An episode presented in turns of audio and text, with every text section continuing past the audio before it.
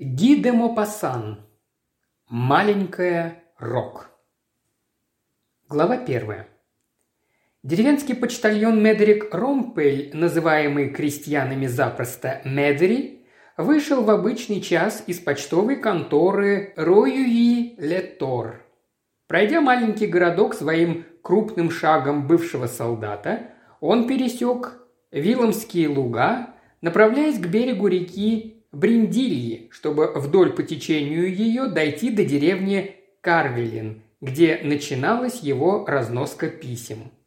Он быстро шел берегом узкой, пенящейся реки, шумно и бурливо несущейся по травянистому руслу под сенью верб. Кое-где течение ее преграждали большие камни, вокруг которых возникали венчики воды с пенистым узлом наверху, похожие на кисейный бант. Местами попадались водопады с фут вышиною. Часто невидимые, они выдавали себя только громким шумом, сердито и нежно звучащим в зарослях травы и лиан или под навесом деревьев. Несколько далее берега становились шире, образуя небольшое тихое озеро, где плавали форели посреди длинных, похожих на волосы трав, нередко оплетающих дно спокойных рек. Медрик шел ни на что не смотря, думая все одно и то же. Одно письмо у меня для семьи Пуаврон, потом есть господину Ренарде. Значит, надо идти через рощу. Его синяя блуза, перехваченная на бедрах кожаным кушаком, равномерно и быстро мелькала вдоль зеленой изгороди верб. Толстая дубинка, служившая ему тростью, двигалась рядом с ним, следуя за каждым движением ног. По дереву, переброшенному через Бриндилью, перенаправился он на другой берег, причем перилами этому мосту служила веревка, привязанная к двум шестам, вбитым в противоположные берега. Роща, принадлежавшая господину Ренарде, мэру Карвелина и самому крупному местному землевладельцу, состояла из высоких старых деревьев, прямых как колонны. На полмили тянулась она по левому берегу реки, которая и служила границей этому огромному лиственному шатру. Возле воды, пригретые солнцем, выросли высокие кусты, но в самом лесу не было ничего, кроме мягкого пряного мха, от которого в стоячем воздухе распространялся легкий запах плесени и мертвых веток. Замедлив шаг, Медрик снял свое черное с красной лентой кепи и вытер лоб полях уже становилось жарко, хотя не было и восьми часов утра. Надев снова свое кепи и опять зашагав быстрее, он вдруг увидел у подножья одного из деревьев маленький детский ножик. Он поднял его и тотчас же заметил его наперсток. А двумя шагами далее лежал и игольник. Подобрав эти вещи, он подумал, нужно отдать их господину мэру на сохранение. Затем двинулся дальше, но продолжал присматриваться, как бы ожидая еще что-нибудь найти. Вдруг он остановился, словно наткнувшись на забор. В десяти шагах перед ним, распростертое на спине, лежало в мху голое детское тело. Это была девочка лет двенадцати. Руки ее были раскинуты, ноги разведены в стороны.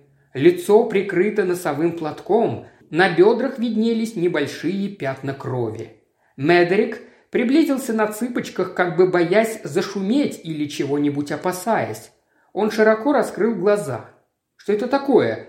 По-видимому, она спит. Но тотчас же он подумал, что так не спят. Голый и в половине восьмого утра под тенистыми деревьями. Значит, она мертва. И он набрел на преступление. Холодная дрожь пробежала по его спине при этой мысли, хотя и был он старым солдатом. Убийства столь редко случались в их местности, особенно же убийство ребенка, что он не верил своим глазам, и на ней не было следов раны, ничего, кроме этой крови, засохшей на ноге. Как же ее убили? Он подошел вплотную и, опершись на палку, стал рассматривать ее. Наверное, он ее знает, так как он знает всех местных жителей. Но не видя лица, нельзя догадаться, кто она. Он уже было наклонился, чтобы снять платок с ее лица, но затем в раздумье удержал протянутую руку. Имеет ли он право как-нибудь изменить положение трупа до судебного осмотра? Правосудие он себе представлял в виде какого-то генерала, от которого ничто не ускользнет, которому одинаково важны потерянная пуговица и удар ножа в живот. В этом платке, может быть, кроется главное доказательство. Во всяком случае, это одна из улик, могущая потерять свою цену от прикосновения неловкой руки. Он уже решил бежать к мэру, но новое раздумье удержало его. Если случайно девочка еще жива, можно ли ее так оставить? Он опустился на колени, из осторожности довольно далеко от нее, и протянул к ее ноге руку. Нога была холодную, окованной тем ужасным холодом, который придает что-то страшное мертвому телу, не оставляя уже более сомнений. Позднее почтальон рассказывал, что при этом прикосновении сердце его перевернулось и во рту пересохло. Быстро вскочив, он побежал через рощу по направлению к дому Ренарде. Он шел теперь шагом гимнаста, держа под мышкой палку со сжатыми кулаками и выставленный вперед головой. Его кожаный, наполненный письмами и газетами мешок мерно ударял по спине. Дом мэра находился на опушке леса, служивший ему парком. Одним своим углом он спускался в небольшой пруд, образованный здесь бриндильей – это был большой четырехугольный дом из серого камня, очень древний, в былые годы выдержавший не одну осаду. Он завершался громадной башней метров в двадцати вышины, поднимающейся над водой. С высоты этой цитадели в прежнее время можно было наблюдать за всем краем. Она называлась Лисьей башней, Тур де Ренард. Неизвестно почему. Отсюда, несомненно, произошло имя Ренарде, которое носили собственники этого поместья в течение двухсот лет, оставшегося, как говорят, в руках той же семьи. Ренарде принадлежали к тому типу почти дворянской буржуазии, который часто встречался в провинции перед революцией. Быстро вбежав в кухню, где сидела за завтраком прислуга, почтальон крикнул «Встал ли господин мэр? Мне необходимо немедленно с ним переговорить». Медерик был известен как человек солидный и положительный. Все тотчас же поняли, что случилось нечто важное. Доложили Ренарде, и он приказал его впустить. Бледный и задыхающийся почтальон вошел, держа в руках кепи. Он нашел мэра сидящим перед длинным столом, заваленным бумагами. Это был высокий полный человек Тяжелый и красный, сильный, как бык и очень любимый в округе, хотя он и был вспыльчив до крайности. Ему было лет сорок. Оставшись шесть месяцев тому назад вдовцом, он жил в своих владениях настоящим дворянином-помещиком. Его запальчивый характер нередко вовлекал его в неприятные истории, из которых в качестве снисходительных и скромных друзей выпутывали его городские власти Раюи Летора. Так он однажды сбросил с козел кучера дилижанса за то, что тот чуть было не раздавил его охотничью собаку Микмака. Он намял бока леснику, впустившемуся с ним в пререкание, когда с ружьем в руках он проходил через землю соседа. Он же схватил за шиворот супрефекта, посетившего деревню во время административного объезда, который Ренарде называл «выборную кампанией». По традиции семьи он составлял оппозицию правительству. Мэр осведомился. «Что случилось, Медрик? Я нашел в вашем лесу мертвую девочку». Ренарде выпрямился, лицо его стало кирпичного цвета. «Вы говорите девочку?» «Да, господин мэр, маленькую девочку, совершенно голую. Она лежит на спине, на ней кровь, и она мертва, совсем мертва». «Боже мой!» – закричал мэр. «Я готов поклясться, что это маленькая Рок. Мне только что сообщили, что вчера вечером она не вернулась домой. В каком месте вы ее нашли?» Почтальон описал место, рассказал о подробностях, предложил провести туда мэра. Но мэр вдруг сделался суровым. «Нет, вы мне не нужны. Пришлите мне сейчас полевого сторожа, секретаря мэрии и доктора, и продолжайте ваш путь. Идите скорее и скажите им, чтобы они догнали меня в лесу». Почтальон, старый служака, повиновался, хотя и был раздосадован и опечален тем, что не будет присутствовать при осмотре. Мэр тоже взял свою большую мягкую шляпу из серого фетра с широкими полями – но прежде чем выйти, он несколько секунд постоял на пороге своего дома. Перед ним расстилалась обширная лужайка, расцвеченная тремя большими пятнами – красным, голубым и белым, тремя широкими клумбами уже распустившихся цветов. Одна находилась перед домом, две другие – по бокам его. Немного дальше виднелись первые деревья рощи, а слева по ту сторону Бриндилье тянулся пруд – расстилались луга, образуя зеленую равнину, изрезанную каналами и пересеченную плетнями из уродливых верб, низкорослых и коренастых, на толстом, коротком стволе которых, дрожа, раскачивался тоненький пучочек веток. Направо, позади конюшен, сараев и других хозяйственных построек, открывалось богатое село, населенное скотоводами. Медленно спустившись по ступеням своей лестницы, Ренарде повернул налево, достиг берега реки, вдоль которой и пошел неспешными шагами, держа руки за спиной. Он шел с опущенной головой, лишь по временам подымая ее, чтобы оглянуться, не идут ли те, за которыми он послал почтальона. Придя в лес, он остановился, снял шляпу и вытер лоб точно так же, как делал это и Медрик, потому что пылающее июльское солнце уже не звергалось на землю огненным дождем. После этого мэр двинулся дальше, еще раз остановился, вернулся по собственным следам. Затем, нагнувшись, он окунул платок в ручеек, извивавшийся под ногами, и обернул этим платком голову под шляпой. Капли воды стекали по вискам на его всегда багровые уши, на могучую красную шею, одна за другой проникали за белый воротник рубашки. Так как все еще никто не явился, он топнул ногой, потом позвал «Ау! Ау!». Справа ему ответили «Ау! Ау!». Между деревьями показался доктор. Это был маленький худой человечек, бывший военный хирург, пользующийся хорошей репутацией в окрестности. Он хромал, раненый когда-то на военной службе и шел с помощью палки. За ним показались сельский сторож и секретарь мэрии. Будучи уведомлены одновременно, они отправились вместе.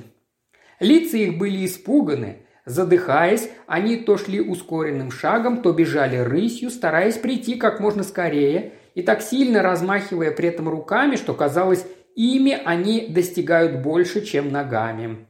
Ренарде обратился к доктору. Вы знаете, в чем дело? Да, мертвый ребенок, найденный в лесу Медриком. Ну да, идемте. Они пошли рядом. Двое других следовали за ними.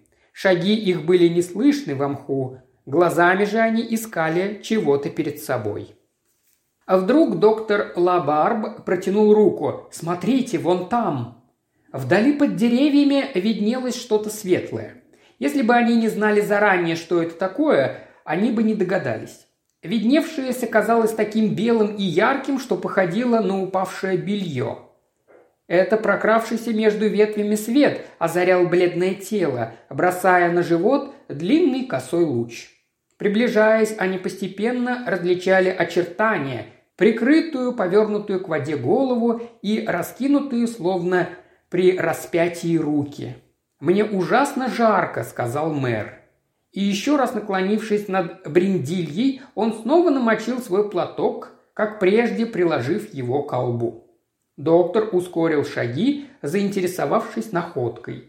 Приблизясь к трупу, он наклонился, чтобы рассмотреть подробнее, не дотрагиваясь, однако, до него. Он вскинул пенсне, как бы разглядывая что-то любопытное, тихонько обошел тело со всех сторон. Не разгибаясь, он произнес Изнасилование и убийство. Вот что мы можем констатировать. Эта девочка, однако, почти женщина. Посмотрите на ее грудь. Две уже достаточно полные груди свисали, расслабленные смертью. Доктор тихонько снял платок, покрывавший лицо. Оно было черным, ужасным, с высунутым языком и выкатившимися глазами. Он произнес «Ну да, ее задушили, сделав свое дело». Он ощупал шею. Задушили руками, не оставив, впрочем, никаких особых знаков ни от давления пальцев, ни следов ногтей. Прекрасно, это маленькая Рок, несомненно. Он осторожно положил платок обратно. Больше мне здесь делать нечего. Она умерла примерно 12 часов тому назад. Надо уведомить прокуратуру. Ренарде с заложенными за спину руками стоял и пристально смотрел на маленькое тело, распростертое на траве. «Какой негодяй!» – бормотал он. «Следовало бы разыскать ее одежду». Доктор ощупал руки, плечи, ноги. По всей вероятности, она только что выкупалась перед тем, заметил он. Одежда должна быть где-нибудь на берегу. Мэр тотчас же отдал приказание. «Принцип!» – это был секретарь мэрии. «Пойди и поищи ее вещи возле реки, а ты, Максим, это был сельский сторож, беги в Роюи, Летор, и приведи сюда судебного следователя с жандармами. Необходимо, чтобы они были здесь не позднее, чем через час. Слышишь?» Оба посланные быстро удалились. Ренардо же заметил доктору. Что за негодяй мог выкинуть у нас такую штуку? Доктор пробормотал. Как знать, каждый способен на это. Каждый, в исключительных случаях и никто вообще. Однако это должно быть какой-нибудь бродяга или безработный. С тех пор, как у нас республика, они то и дело попадаются на дорогах. Оба были бонапартистами. Мэр продолжал. Да, это может быть только кто-нибудь чужой, прохожий или бродяга без крова и пищи. Доктор добавил с неуловимой улыбкой. И без жены, не имея ни хорошего ужина, ни удобного ночлега, он добыл себе остальное. Неведомо, сколько найдется на свете мужчин, способных на такое преступление в известные минуты. Вы знали, что исчезла эта малютка?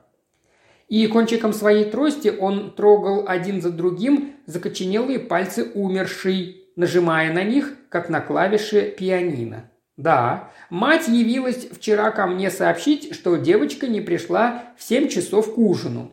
Мы кликали ее до самой полуночи по дорогам, но не подумали о роще. Помимо того, нужно было дождаться утра для более плодотворных розысков.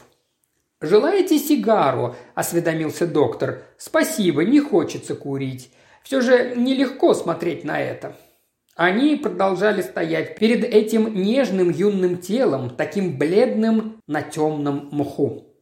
Большая муха с синим брюшком прохаживалась по одному из бедер, остановилась возле кровавых пятен, затем пошла далее, поднимаясь все выше, пробежала по боку своим быстрым прерывистым шагом, взобралась на одну из грудей, затем слезла, чтобы исследовать другую, как бы ища, чем бы поживиться на теле умершей.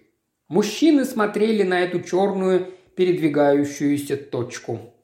Доктор сказал, как это красиво, муха на коже. Дамы прошлого века не без основания налепляли их себе на лицо. Почему исчез этот обычай? Мэр словно не слышал, погруженный в раздумье. Но внезапно, привлеченный шумом, он обернулся. Женщина в чепце и в синем переднике бежала между деревьями. Это была мать, старая Рок. Едва завидев Ренарде, она принялась голосить. «Моя малютка! Где моя малютка?» До того обезумев, что уже не смотрела перед собой. Но вот она ее увидела, сразу остановилась, всплеснула руками и, вскинув их затем вверх, закричала пронзительным и душераздирающим криком, криком убиваемого животного. Потом она бросилась к трупу, упала на колени и быстро, словно отдирая, сняла платок, закрывавший голову. Увидев страшное, почернелое, искаженное лицо, она вскочила, затем вдруг, рухнув, ударилась лицом о землю, испуская в густой мох страшные, непрекращающиеся крики – Ее большое худое тело, обтянутое узкой одеждой, все трепетало, сотрясаемое судорогой. Видно было, как ужасно дрожат ее костлявые лодыжки и сухие икры в толстых синих чулках. Своими кривыми пальцами она раскапывала землю, как бы роя яму, чтобы спрятаться в ней.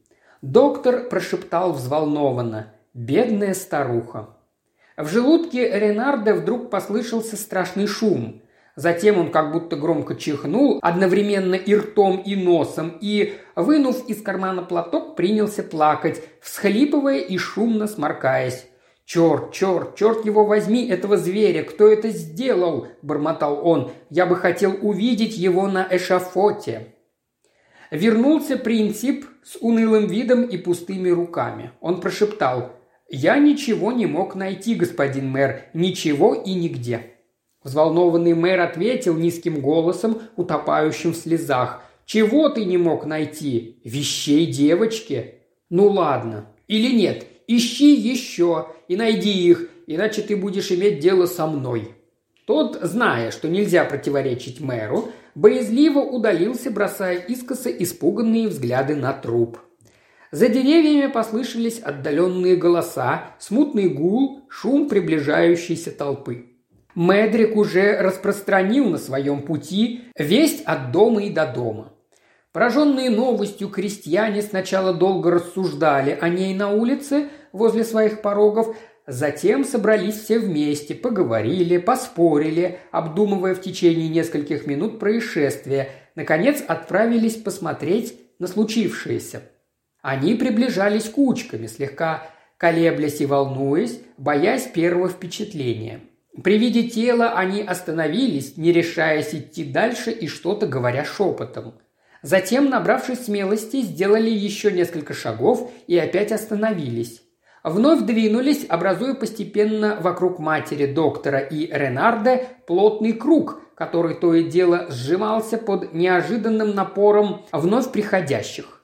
Вскоре они стояли уже вплотную к трупу, некоторые даже нагнулись, чтобы потрогать его. Доктор оттеснял их назад. А вдруг, словно очнувшись из своего оцепенения, мэр в бешенстве схватил палку доктора Лабарба и, бросаясь на крестьян, закричал «Убирайтесь прочь, убирайтесь прочь! Вы звери! Убирайтесь прочь!» Глава вторая. В одну секунду кольцо любопытных раздалось метров на двести. Старуха Рок поднялась, повернулась и села, прижимая руки к плачущему лицу. В толпе продолжали обсуждать события. Жадные глаза парней оглядывали молодое обнаженное тело. Ренардо это заметил и, быстро сняв свой полотняный пиджак, набросил его на девочку, которая совсем исчезла под широким покровом. Любопытные опять приблизились. Потихоньку роща наполнялась народом. Непрестанный шум голосов подымался в густой листве высоких деревьев. Без пиджака, в сорочке, мэр стоял в воинственной позе, держа трость в руке. Его, казалось, выводило из себя это любопытство толпы, и он повторял то и дело. «Первому, кто подойдет, я раскрою голову, как с собаки». Крестьяне очень боялись мэра и держались поэтому в отдалении. Доктор Лабарб закурил и, присев к матери Рок, принялся с нею разговаривать, пытаясь как-нибудь ее развлечь. Старая женщина сейчас же отняла руки от лица и ответила ему целым потоком плаксивых слов, в бесконечных жалобах изливая свое горе. Она рассказала ему всю свою жизнь, свое замужество, смерть мужа, служившего на скотобойне и убитого быком, детство дочери, свое жалкое вдовье существование с девочкой и без всяких средств. У нее не было ничего, кроме ее маленькой Луизы, и ее убили, убили в этом лесу. Внезапно ей опять захотелось увидеть дочь. Она подползла на коленях к трупу и приподняла угол, закрывавшего его пиджака. Потом, отбросив его обратно, принялась снова рыдать. Толпа молчала, жадно следя за каждым движением матери. Внезапно все всколыхнулось, послышались крики «Жандармы! Жандармы!». Вдали показались два жандарма, приближавшихся крупной рысью. сопровождая своего капитана, маленького господина с рыжими бакенбардами, плясавшего словно обезьяна на своей высокой белой кобыле. Сельский сторож застал судебного следователя Пютуана как раз в ту минуту, когда тот садился на лошадь, чтобы отправиться в свою ежедневную прогулку. Ибо он считал себя прекрасным наездником к великому удовольствию офицеров – он спешился вместе с капитаном, пожал руку мэру и доктору, бросив рысий взгляд на полотняный пиджак, приподнятый лежащим под ним телом. Когда он был уже достаточно посвящен в дело, он прежде всего приказал удалить публику, которую жандармы и выпроводили из рощи, после чего она вскоре появилась на лужайке, образуя высокую ограду взволнованных и двигающихся голосов, вдоль всего берега Бриндильи по ту сторону ручейка. Доктор давал объяснения, которые Ренардо записывал карандашом в свою памятную книжку. Освидетельствование было произведено, записано и изучено, но не дало никаких новых результатов. Принцип тоже вернулся, не найдя и следов одежды. Это исчезновение одежды всех удивило – его можно было объяснить только кражей, но так как эти тряпки не могли стоить и 20 су, такая кража казалась невероятной. Судебный следователь, мэр, капитан и доктор сами по двое отправились, наконец, на поиски, раздвигая каждый кустик возле ручья. Ренардо говорил следователю. Как могло произойти, что этот негодяй спрятал или унес вещи, и оставил в таком положении тело на открытом месте, на виду у всех. Тот, хмурясь и стараясь быть проницательным, отвечал «Хе-хе, может быть, это хитрость. Преступление совершено или подлинным зверем, или ловким негодяем. Во всяком случае, мы вскоре его разыщем». Стук экипажа заставил всех повернуть головы. Это были товарищ прокурора, врач и секретарь суда, приехавшие туда же. Возобновили осмотр, все время оживленно разговаривая. Ренардо внезапно заявил «Имейте в виду, что я вас жду к завтраку». Все приняли это с улыбками, а следователь, видя, что сегодня уже достаточно занимались маленькой Рок, обратился к мэру. «Вы разрешите приказать перенести к вам тело, не правда ли? У вас ведь найдется комната, где бы его можно продержать до вечера?» Тот смутился, бормоча. «Да или нет? Нет. Говоря откровенно, я бы предпочел, чтобы его не было у меня. Из-за из моей прислуги, которая уже говорит о привидениях в башне, в лисьей башне. Вы знаете, у меня не останется жить ни один... Нет, я бы предпочел, чтобы его у меня не было». Чиновник засмеялся. «Хорошо, прикажу отправить его немедленно в Роюе для законного следствия» и, обернувшись к товарищу прокурора, сказал «Вы разрешите мне воспользоваться вашим экипажем?» «Конечно». Все вновь приблизились к трупу. Мать сидела теперь возле дочери, держа ее руку и глядя перед собой блуждающим тупым взглядом.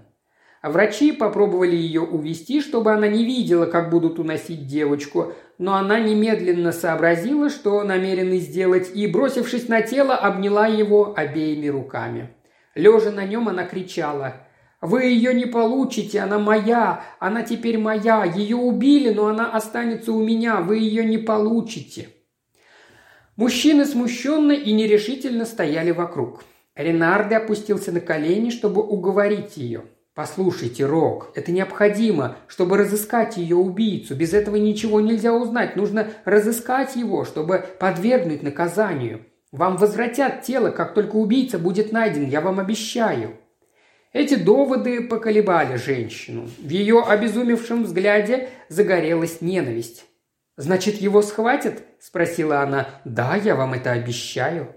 Она поднялась, решившись не препятствовать более этим господам. Но когда капитан заметил, удивительно, что не могут отыскать ее тряпок, в голову крестьянки пришла новая мысль, которой у нее до того не было – она спросила, «Где ее вещи? Они мои, я хочу их. Куда их дели?» Ей объяснили, что вещи не отыскались. Она продолжала требовать их с отчаянным упорством, плача и вздыхая. «Они мои, я хочу их. Где они? Я их хочу!»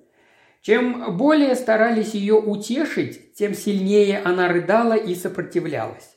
Она уже не требовала более тела, она хотела теперь получить только одежду. Одежду своей дочери, может быть, столько же в силу бессознательной жадности бедняков, для которых серебряная монета олицетворяет собою целое богатство, сколько из материнской нежности.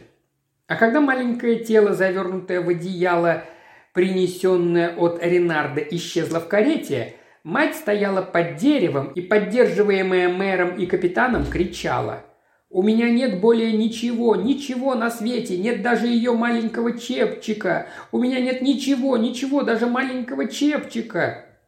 Подошел Кюре, еще совсем молодой, но уже тучный священник. Он взял на себя задачу увести Рок, и они вдвоем пошли по направлению к деревне. Горе матери несколько затихло под влиянием сладких речей священника, обещавшего ей тысячи вознаграждений – но она все же беспрерывно повторяла, если бы у меня был только ее чепчик, упорствуя на этой мысли, заслонившей теперь все остальное. Ренардо крикнул издали. «Ведь вы позавтракаете у меня, господин Аббат, через час». Священник повернул голову, отвечая, «С удовольствием, господин мэр, я буду у вас в двенадцать». Все направились к дому, Сквозь ветви виднелся его старый фасад и высокая башня на берегу Бриндильги. Завтрак тянулся долго. Говорили о преступлении. Все оказались того же мнения. Оно совершено каким-нибудь бродягой, случайно проходившим в лесу в то время, когда девочка купалась. Затем должностные лица уехали в Раюи, заявив, что завтра они явятся с позаранку – Доктор и Кюре отправились к себе, а Ренарде после долгой прогулки по лугам вернулся в рощу, где бродил до самой ночи, заложив руки за спину. Он лег очень рано и еще спал, когда на другой день вошел в его комнату следователь. Тот с довольным видом потирал себе руки, затем сказал «Эх, вы все еще спите, а у нас, дорогой, уже имеются сегодня новости». Мэр присел на кровати. Что же именно? О, нечто совсем исключительное. Вы помните, конечно, как вымаливала вчера мать какую-нибудь вещь на память о дочери, особенно ее чепчик? И что же, открывая сегодня утром дверь, она нашла на своем пороге два маленькие башмачка своей девочки. Это доказывает, что преступление совершено кем-нибудь из местных жителей, который изжалился над ней. Кроме того, почтальон Медрик принес мне наперсток, ножик и игольник умерший. Следовательно, убийца, унося платье, чтобы его спрятать, выронил вещи, лежавшие в кармане.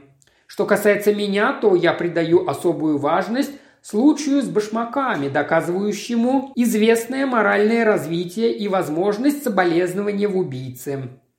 Если вы согласны, мы переберем сейчас вместе главнейших жителей вашей округи. Мэр поднялся. Он позвонил, чтобы ему принесли кипятку для бритья. Затем ответил «Охотно. Только для этого потребуется немало времени, и потому надо приступить сейчас же». Господин Петуан сел верхом на стул, сохраняя таким образом даже в комнатах свою страсть к верховой езде.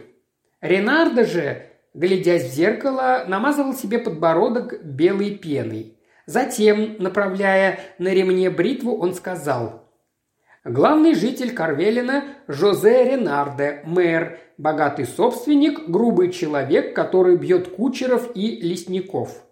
Следователь захохотал. Этого достаточно. Перейдем к дальнейшему. Следующий по положению. Пеледан, помощник мэра, скотовод, также богатый помещик, ловкий мужик, довольно угрюмый, чрезвычайно оборотливый в денежных делах, но, по моему мнению, на такой поступок не способный. «Дальше», — сказал Петуан. По-прежнему, бреясь и умываясь, Ренардо продолжал моральную оценку всех жителей Карвелина. После двухчасовых рассуждений подозрения их остановились на трех более или менее сомнительных лицах на браконьере Кавалле, на некоем Паке, занимающемся ловлей форелей и раков, и на служащем при скотобойне Кловисе. Глава третья. Розыски продолжались все летом, преступника, однако, не нашли. Те, кого арестовали по подозрению, легко доказали свою невиновность. Прокуратура была, наконец, вынуждена отказаться от преследования преступника. Однако убийство, по-видимому, необыкновенно взволновало всю окрестность.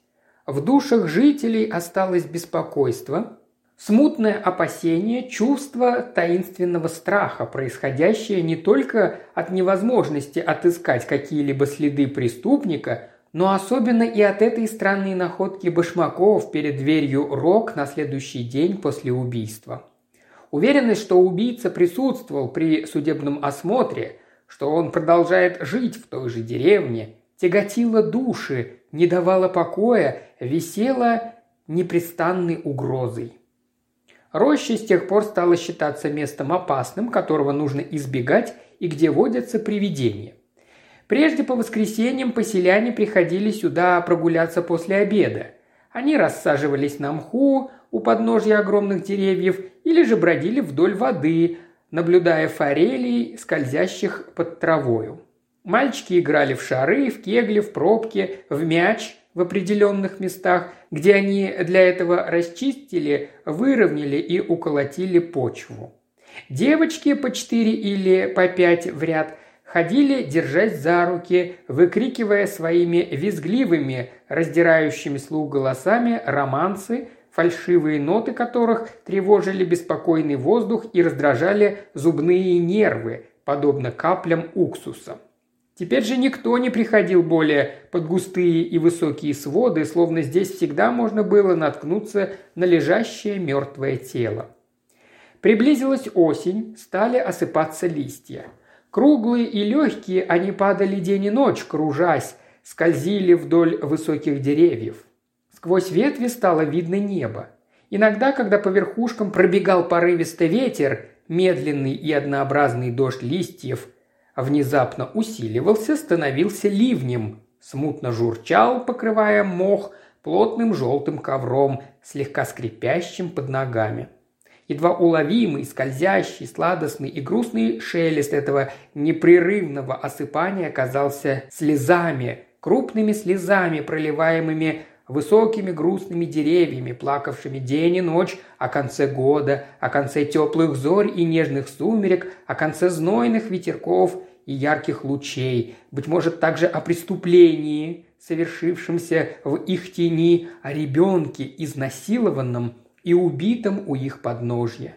Они плакали в пустынной тишине обнаженного леса, всеми покинутого и внушающего страх, где одиноко бродит маленькая душа маленькой умершей. Бриндилья взбухла от гроз, бежала быстрее, гневная и желтая, между своих сухих берегов, огражденных с обеих сторон тощими голыми вербами. Ренарде опять принялся гулять по роще. Ежедневно с приближением ночи он выходил из дому, медленными шагами спускался с крыльца и отправлялся с задумчивым видом в глубину леса, держа руки в карманах. Он долго ходил там по влажному мягкому мху, в то время как стаи ворон, слетевшиеся отовсюду, чтобы переночевать на широких верхушках, с пронзительным и унылым карканьем застилали небо, словно громадная траурная вуаль, развиваемая ветром. Наконец они рассаживались, усеивая черными пятнами переплетшиеся ветви на кроваво-красном небе осенних сумерек. Потом они внезапно вновь подымались со страшным карканьем снова развертывая над лесом длинный и темный узор своего полета.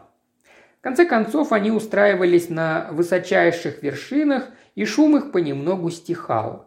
Между тем, как наступающая ночь сливала их черные перья с чернотою пространством. Ренардо продолжал тихо бродить у подножья деревьев, лишь когда густая темнота делала невозможной дальнейшую прогулку, возвращался он домой. Грузно падал в кресло возле пылающего камина, протягивая к огню свои мокрые ноги, которые еще долго дымились перед пламенем. Однажды утром в округе разнеслась неожиданная новость. Мэр приказал вырубить рощу. Двадцать дровосеков уже были заняты работой, они начали с наиболее близкого к дому края и быстро подвигались под наблюдением самого хозяина. Сначала дровосеки взбирались вверх по стволу. Прикрепившись к дереву с помощью веревочной петли, они обхватывают его руками и затем, приподняв голову, силой ударяют по нему стальным острием, прикрепленным к подошве. Острие вонзается в дерево, застревая в нем.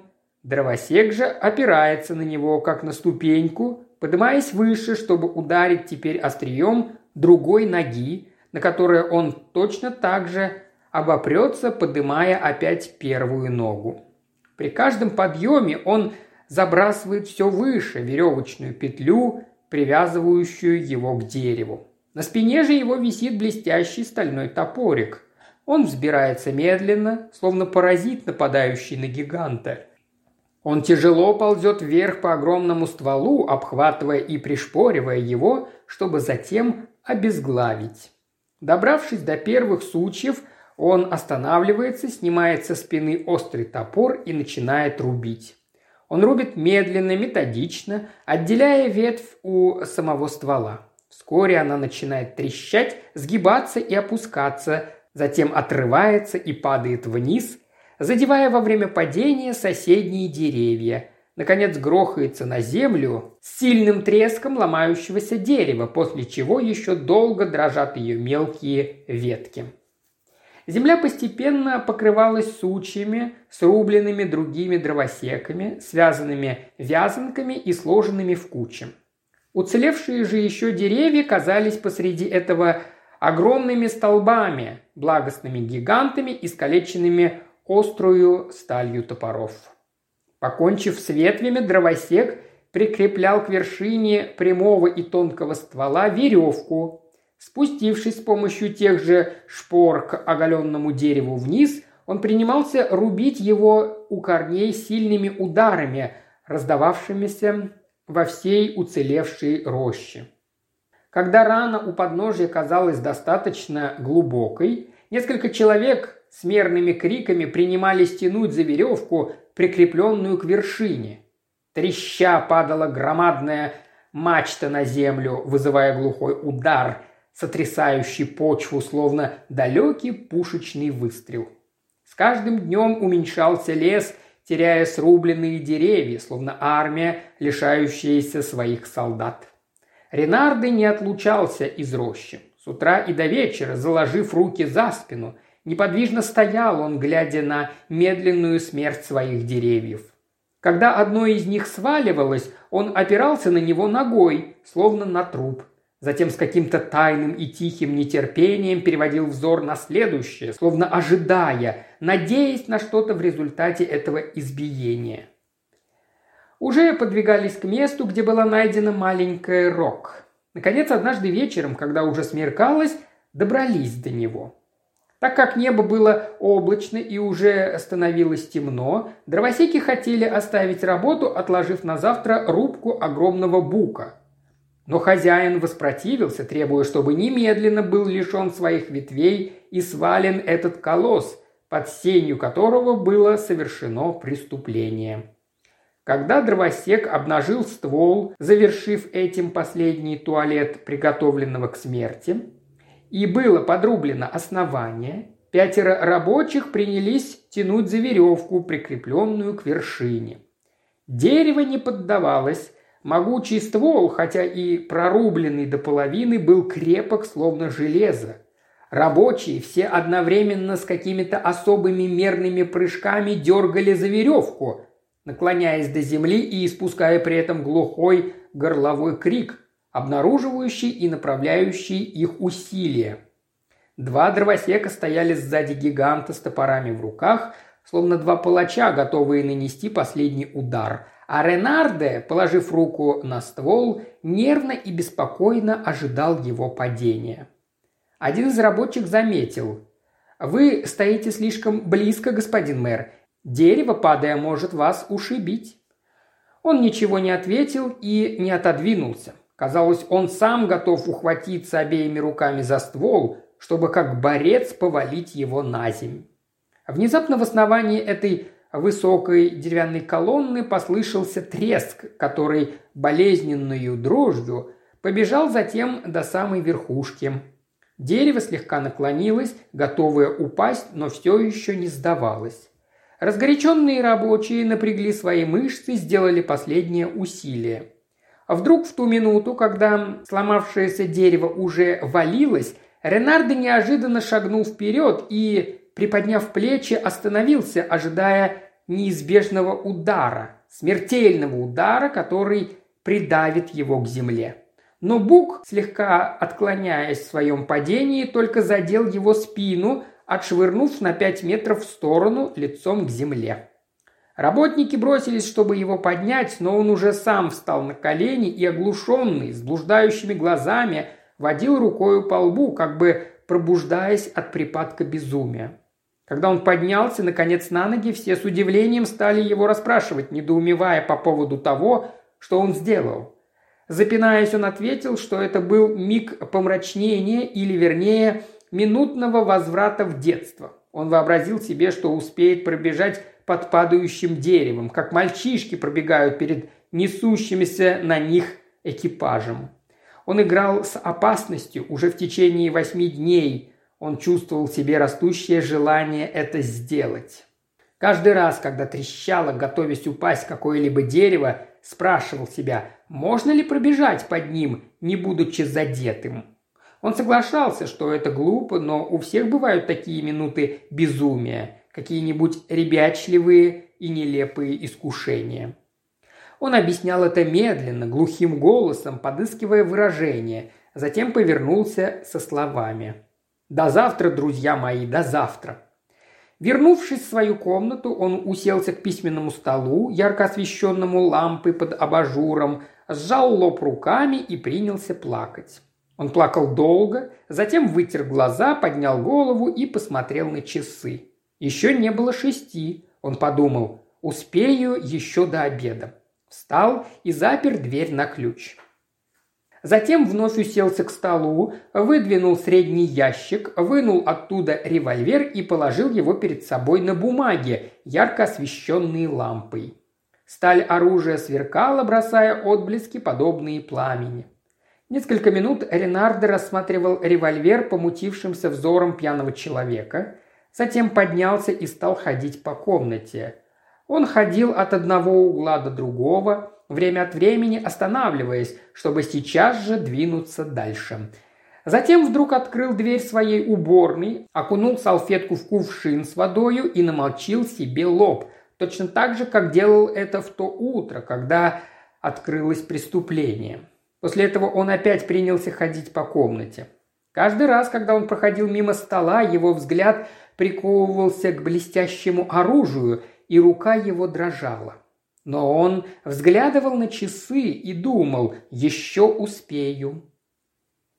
Часы пробили половину шестого. Тогда он взял револьвер, открыл во всю ширину рот, сделав при этом ужасную гримасу, и засунул туда дуло, словно желая его проглотить. Несколько секунд он оставался неподвижно в таком положении, держа палец на курке. Затем, внезапно охваченный дрожью ужаса, выплюнул револьвер на ковер. Рыдая, он снова упал в свое кресло. «Я не могу. У меня не хватает сил. Боже мой, боже мой, откуда взять мужество, чтобы убить себя?» В дверь постучали. Он вскочил, как безумный. Слуга доложил. «Кушать подано». Он ответил «Хорошо, сейчас приду».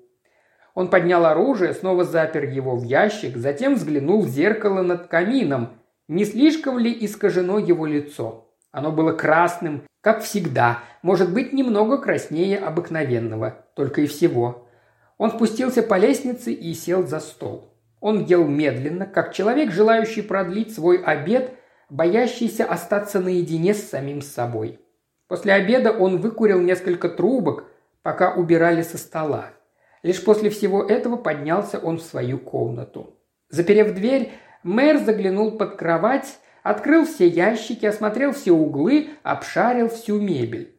Поспешил зажечь свечи на камине и, повернувшись несколько раз на одном месте, окинул взором всю комнату, дрожа от ужаса с искаженным лицом, потому что он знал, что, как и каждую ночь, опять увидит ее, маленькую Рок, девочку, изнасилованную и задушенную им.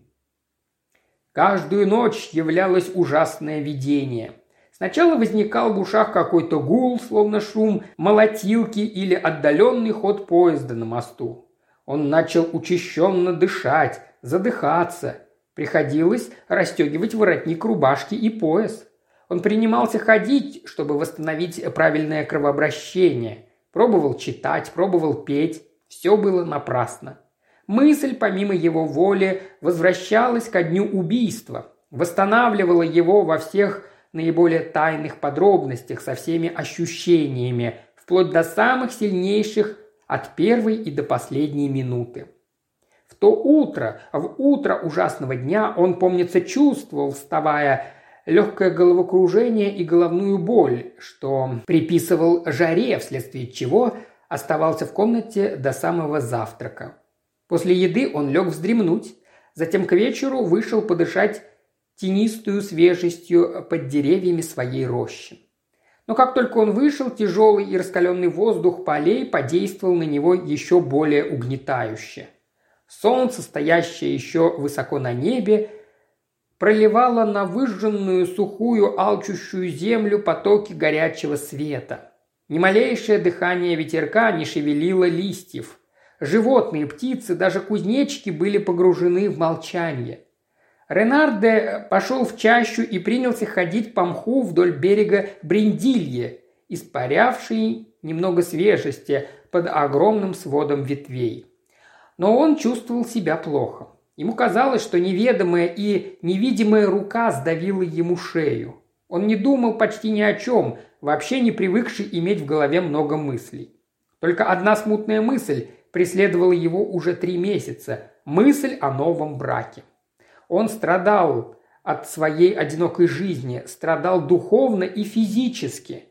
Привыкнув за 10 лет чувствовать возле себя женщину, привыкнув к ее постоянному присутствию, к ее ежедневным объятиям, он ощущал потребность, настоятельную и волнующую потребность ее частых прикосновений, привычного поцелуя. После смерти госпожи Ренарды он страдал беспрерывно, не вполне даже понимая почему. Страдал потому, что ее платье не задевало теперь уже ежедневно его ног. Главное же от того, что не мог успокоиться и ослабнуть в ее объятиях.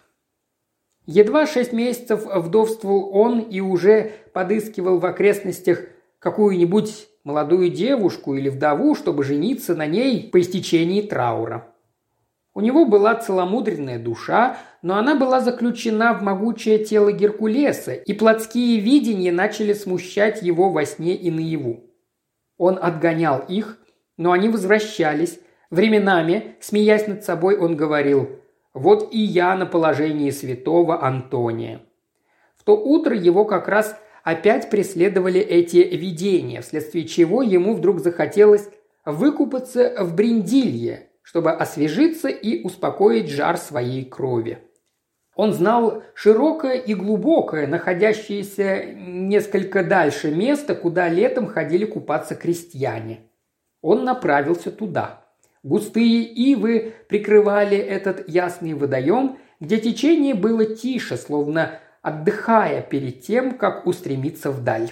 Когда Ренардо подошел, ему показалось, что он слышит легкий шум, слабый плеск, не похожий на плеск ручья, а свой берег. Он осторожно раздвинул листья, чтобы посмотреть. Перед ним была девочка, вся голая, белеющая сквозь прозрачную воду.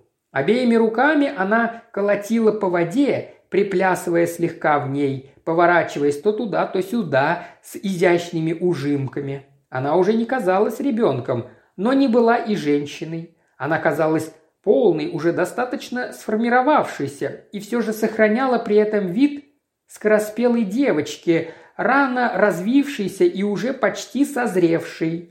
Ренарде не шевелился, охваченный удивлением, задыхаясь от сильного и острого волнения. Он продолжал стоять сильно бьющимся сердцем. Казалось, осуществляется одна из его чувственных грез, словно какая-то нечистая волшебница вызвала перед ним соблазнительное и юное существо, маленькую деревенскую Венеру, родившуюся в струях ручейка, как та, великая, родилась в пене моря. Вдруг девочка вышла из воды и, не видя никого, направилась в его сторону, чтобы взять свое платье и одеться. По мере того, как она приближалась мелкими, неуверенными шагами, опасаясь острых камешков, он чувствовал, что его толкает к ней непреодолимая сила, животная страсть, охватившая все тело, зажегшая безумием душу, заставляющая его дрожать с головы до ног. Она постояла еще несколько секунд возле ивы, скрывавшей его. Теряя совершенно рассудок, он раздвинул вдруг ветви, кинулся на нее, схватил в объятия. Она упала, слишком ошеломленная, чтобы сопротивляться, слишком испуганная, чтобы кричать, и он овладел ею, не понимая, что делает. Он очнулся от своего преступления, как от кошмара. Девочка плакала. «Молчи! Молчи же!» – говорил он. «Я дам тебе денег!» Но она не слушала, продолжала рыдать. Он повторял «Да замолчи же, молчи же, замолчи!» Она кричала, отбиваясь, чтобы убежать от него. Внезапно ему стало ясно, что он погиб.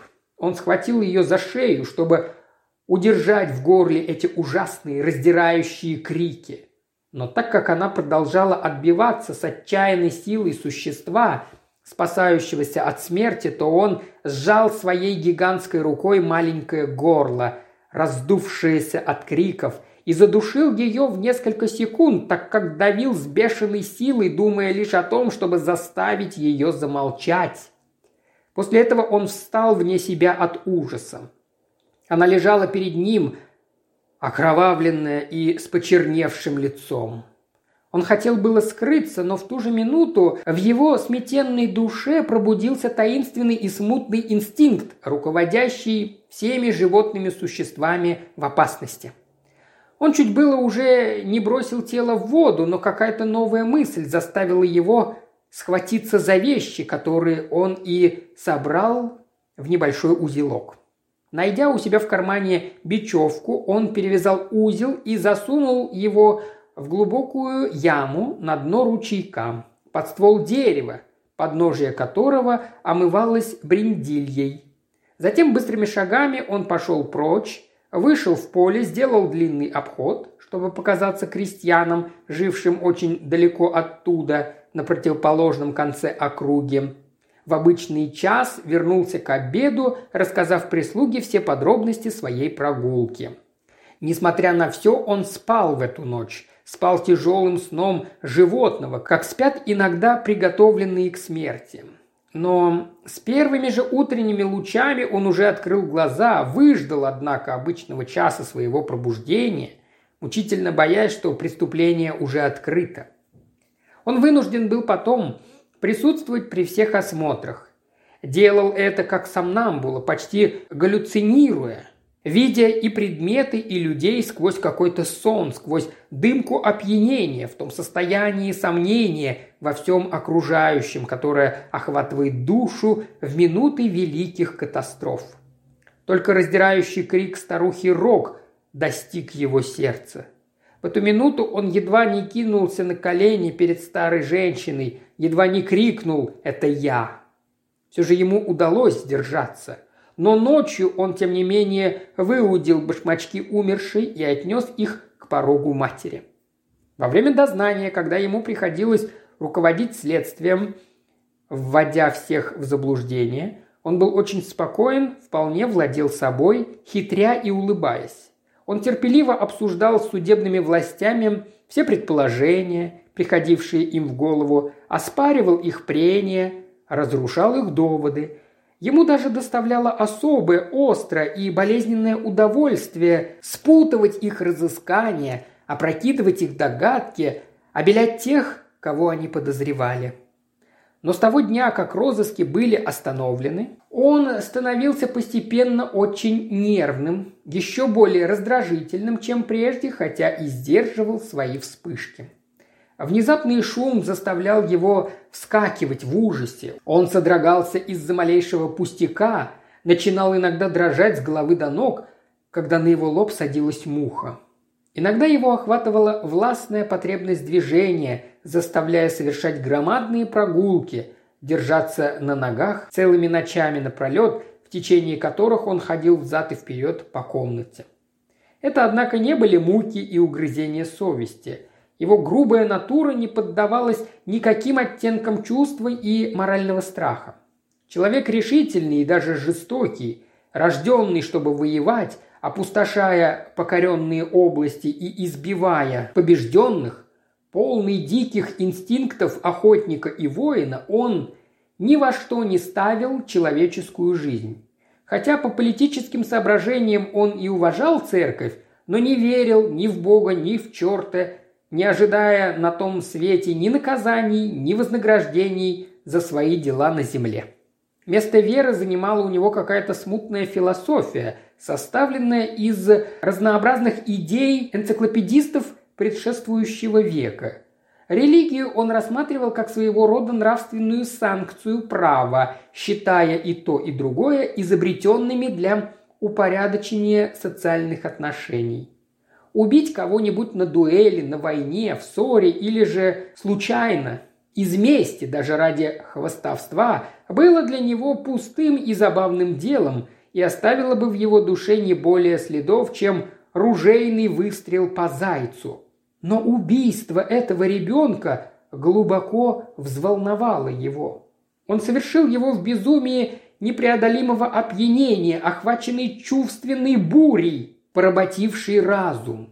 И наряду с отталкивающим ужасом он сохранил в своем сердце, в своем теле, на губах и даже на своих пальцах убийцы нечто вроде животной любви к этой девочке, им изнасилованной и трусливо убитой. Его мысль ежеминутно возвращалась к ужасной сцене. И как он не заставлял себя забыть этот образ, с ужасом и отвращением отгоняя его, он все же чувствовал его в своем мозгу, чувствовал, что он носится над ним, беспрерывно ожидал минуты его появления. Он стал бояться вечеров, сумерек, спускающихся на землю. Он не знал еще, почему сумерки вызывают в нем страх, но боялся их инстинктивно. Ему казалось, что они наполнены ужасами. Ясный день не располагает к страху. Днем отчетливо видны предметы и живые существа. Днем встречаешь только то, что естественно и может показаться при свете.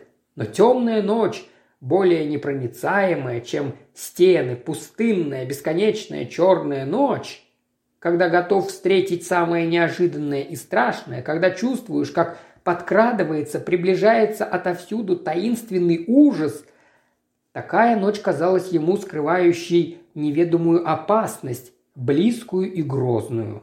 Какую? Скоро он это узнал. Однажды, уже достаточно поздно вечером, не будучи в состоянии заснуть, он сидел в своем кресле.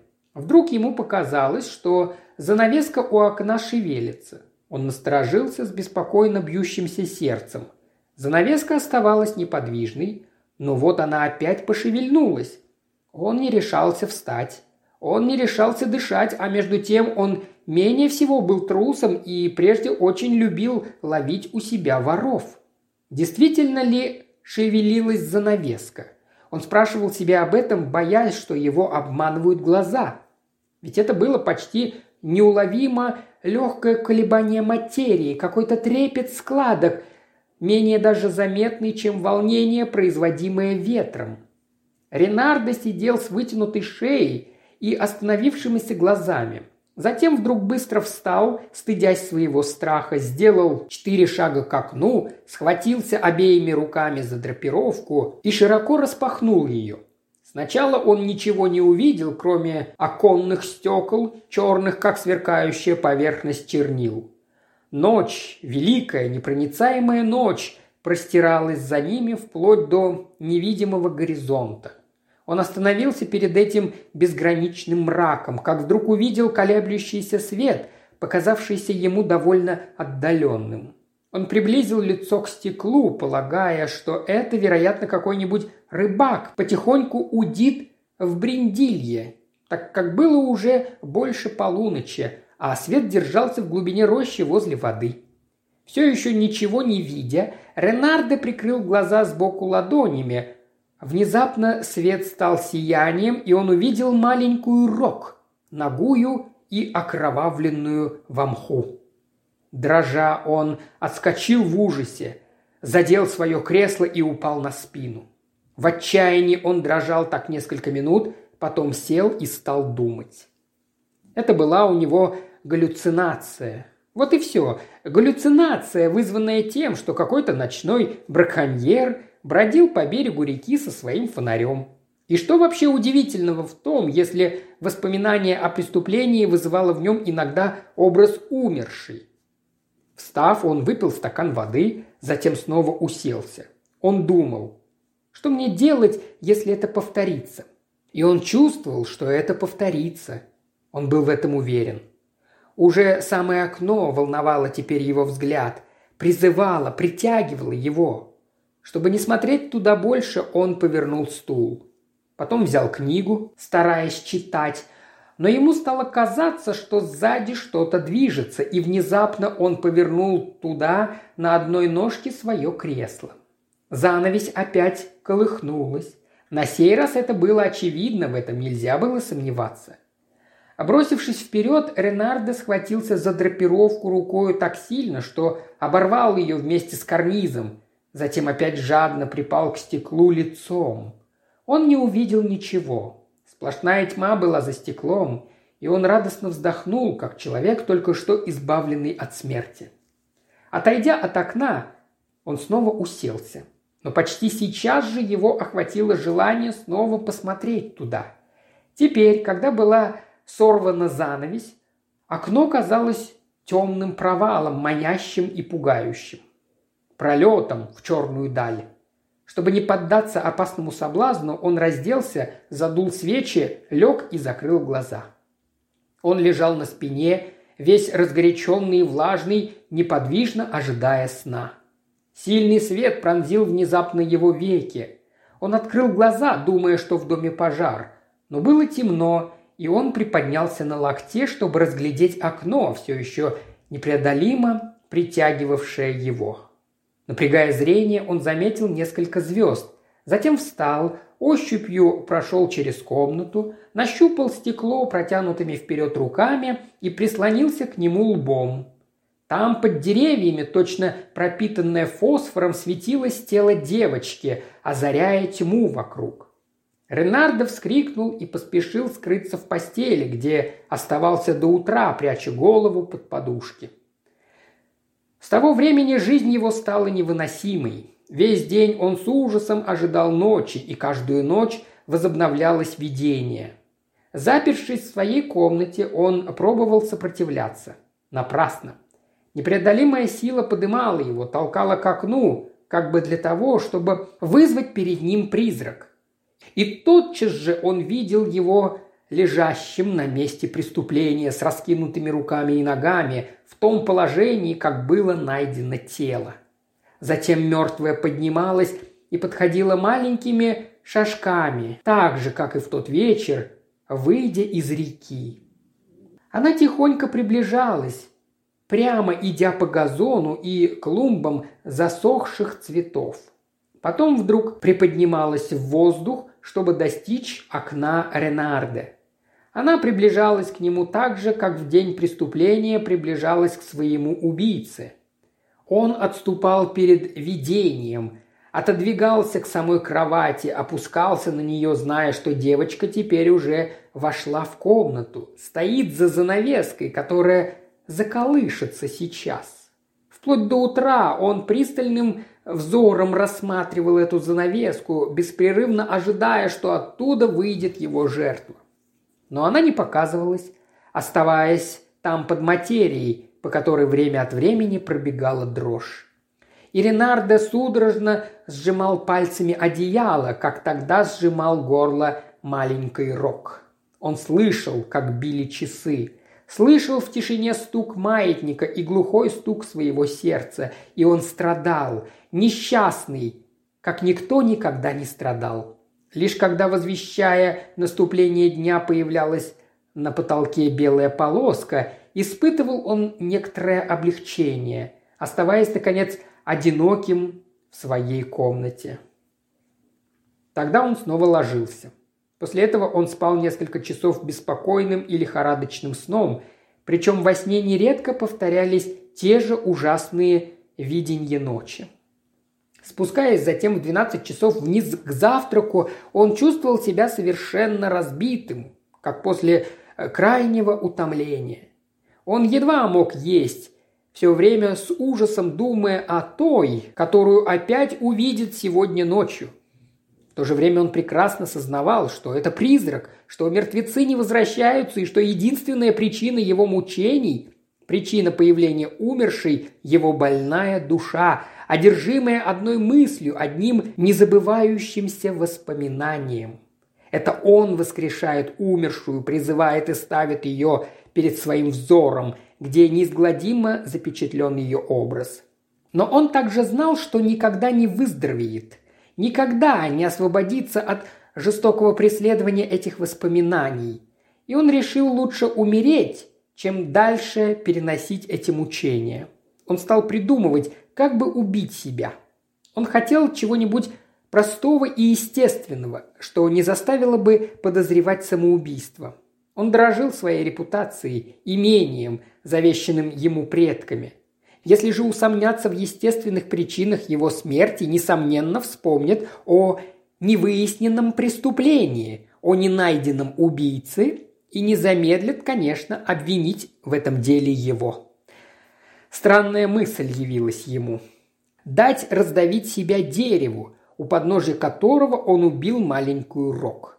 Ради этого он и решил вырубить рощу, чтобы симулировать несчастный случай, но Бук отказался переломить ему спину. Вернувшись тогда домой, он в безумном отчаянии схватился за револьвер, но не имел силы выстрелить. В установленный час он пообедал, затем опять взошел к себе, не зная еще, что будет делать. Он чувствовал себя теперь трусом, потому что у него не хватило мужества в первый раз. Только что он был на все готов – решителен, смел, вполне владея своей волей и силами. Теперь же он казался себе слабым, столько же боясь смерти, сколько и умерший. Он шептал «Теперь я уже не решусь, теперь я уже не решусь», и с ужасом смотрел то на оружие на столе, то на занавесь, закрывающий окно. Кроме того, ему казалось, что должно произойти что-то ужасное тотчас же, как прекратится его жизнь. Что же такое? Что? Может быть, их встреча? Может быть, она подстерегает его, ждет, зовет, а для того является ему каждый вечер, чтобы, в свою очередь, им завладеть, подвергнуть его своему мщению, заставить его умереть. Он принялся плакать, как ребенок, повторяя «Я уже не посмею теперь, я не посмею». Затем он упал на колени, шепча «Боже мой, Боже мой!», хотя и не верил в Бога. И он уже не решался больше глядеть в окно, где, как он знал, скрывается призрак, не решался взглянуть и на стол, на котором сверкал револьвер. Поднявшись, он произнес вслух «Это не может так продолжаться. Необходимо это окончить». Звук собственного голоса в молчаливой комнате вызвал в нем дрожь страха, пробежавшую по всему телу. Не будучи, однако, в силах принимать какое-нибудь решение, чувствуя, что пальцы опять откажутся нажать на курок, он притаился в постели, спрятал голову под одеяло и стал думать. Ему представлялось теперь необходимым найти что-нибудь такое, что заставило бы его умереть изобрести какую-нибудь хитрость против себя самого, которая бы сделала невозможными всякие колебания, отсрочки и сожаления. Он завидовал осужденным, которых ведет к эшафоту толпа солдат. О, если бы он попросил кого-нибудь в него выстрелить. Если бы он мог рассказать о своем состоянии, признаться в своем преступлении какому-нибудь верному другу, который этого не разгласит никогда, и затем принять от него смерть. Но кого просить об этой ужасной услуге? Он перебирал всех знакомых. Доктора? Нет. Он, несомненно, расскажет потом это. Внезапно дикая мысль пронзила его мозг. Он должен написать судебному следователю, которого он близко знает, и предать себя самого. Он ему все расскажет в этом письме, и о преступлении, и о муках, которые он вынес, и о своем решении умереть, и о колебаниях, и, наконец, о том средстве, к которому он прибегнет, чтобы поддержать свое слабеющее мужество. Он будет умолять во имя их старой дружбы уничтожить это письмо, как только он услышит, что виновник покарал себя. Ренарде может на него рассчитывать. Это человек надежный, молчаливый, неспособный на легкомысленную болтовню. Он был одним из тех людей, обладающих непоколебимой совестью, управляемой единственно лишь их собственным разумом. Едва только этот план был обдуман, как дикая радость охватила его. Теперь он мог быть спокоен. Он не спеша напишет сейчас письмо, на рассвете положит его в ящик, прибитый к стене его фермы, затем взойдет на свою башню, чтобы увидеть приближающегося почтальона, и когда опять исчезнет вдали его синяя куртка, бросится вниз головой со скалы, подпирающей башню. Но сначала он покажется рабочим, вырубающим его рощу. Он взберется на крайний выступ, где прикреплен шест с флагом, распускаемым в праздничные дни.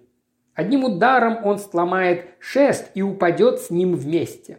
Кто станет сомневаться в несчастном случае?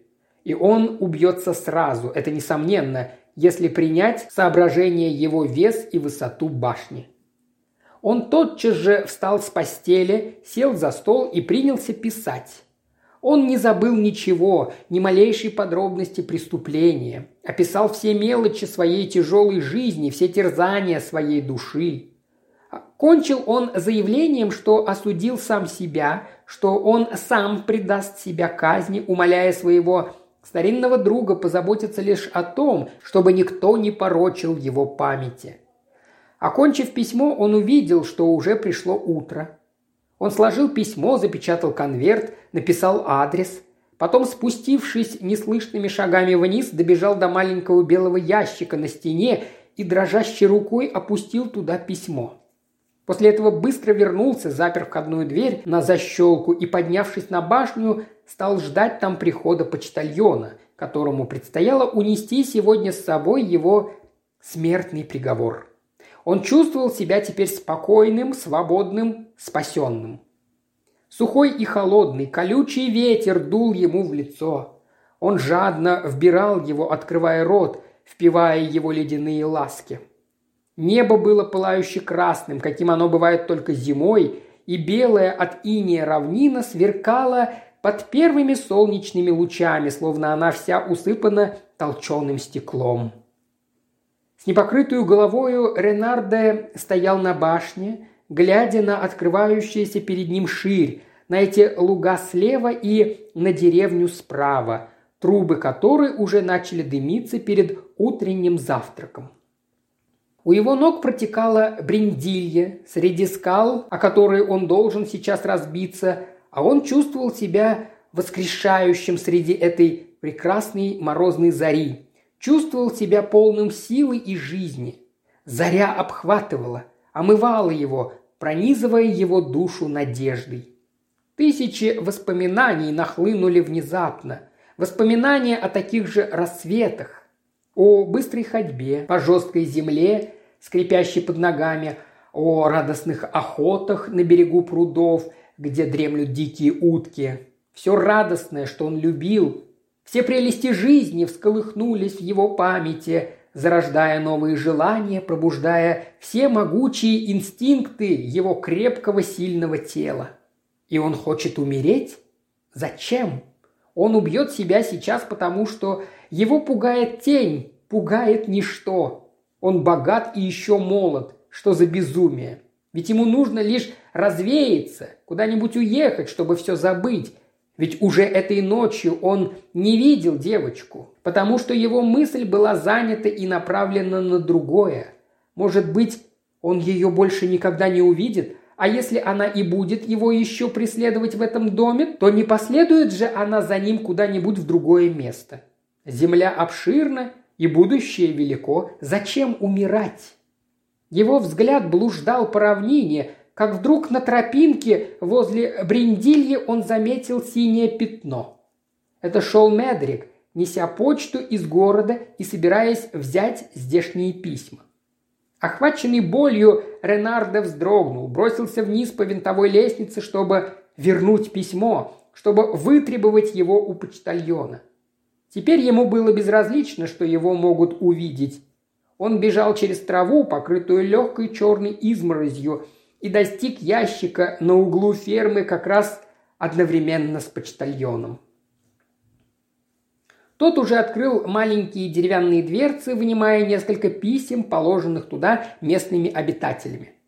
Ренарте обратился к нему. «Здравствуйте, Медерик!» «Здравствуйте, господин мэр. Видите ли, Медрик, я бросил в ящик одно письмо, которое мне еще нужно. Я пришел, чтобы попросить вас мне его вернуть».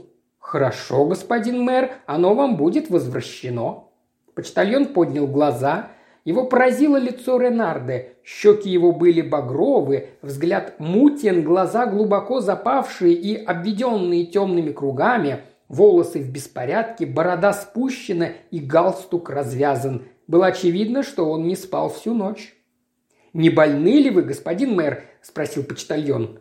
Тот, мгновенно поняв, что его вид должен казаться странным, совсем потерял самообладание и забормотал. «Да нет, да нет, я только что вскочил с постели, чтобы спросить у вас это письмо. Я спал. Вы понимаете?» Смутное подозрение мелькнуло в уме бывшего солдата. Он спросил, «Какое письмо?» «То, которое вы должны мне сейчас вернуть». Медрик уже начал колебаться. Поведение мэра казалось ему неестественным. Может быть, в этом письме какой-нибудь секрет, какой-нибудь политический секрет. Он знал, что Ренарде не был республиканцем, и он слышал об уловках и обманах, которые применялись во время выборов. Он спросил, кому оно адресовано, это письмо? Господину Петуану, судебному следователю. Вы знаете, Петуан мой друг. Почтальон поискал в бумагах и нашел письмо, которое у него требовали. Он принялся его рассматривать, повертел в руках в сильном смущении и в нерешительности, боясь совершить грубую ошибку или же нажить себе в мэре врага. Видя его колебания, Ренардо сделал движение как бы для того, чтобы схватить и отнять у него письмо. Этот неожиданный жест убедил Медрика, что дело тут идет о важной тайне, и он решился выполнить свой долг, чтобы это ему не стоило. Он бросил конверт в мешок и захлопнул его со словами «Нет, я не могу, господин мэр. Раз письмо отправлено судебным властям, я не могу». Ужасный страх сдавил сердце Ренарде. Он прошептал «Но ведь вы же меня хорошо знаете, вы же можете узнать мой почерк. Я говорю вам, что мне нужна эта бумага». «Я не могу, но, Медрик, ведь вы же знаете, что я не способен вас обманывать. Я говорю вам, что это мне необходимо. Нет, я не могу». Гневная дрожь пробежала в горящей душе Ренарде. «Ну так, черт возьми, берегитесь. Вы знаете, что я не люблю шутить и что вы можете полететь со своего места, сударь, и без лишних предупреждений. А кроме того, я здесь мэр, и я вам теперь приказываю вернуть мне это письмо. Почтальон твердо отвечал «Я не могу, господин мэр». Тогда, теряя голову, Ренардо схватил его за руку, чтобы вырвать у него мешок. Но тот высвободился одним толчком и, отодвинувшись, поднял свою толстую буковую палку. Все еще спокойно он произнес «Не троньте меня, господин мэр, или я вас ударю. Берегитесь, я исполню свой долг».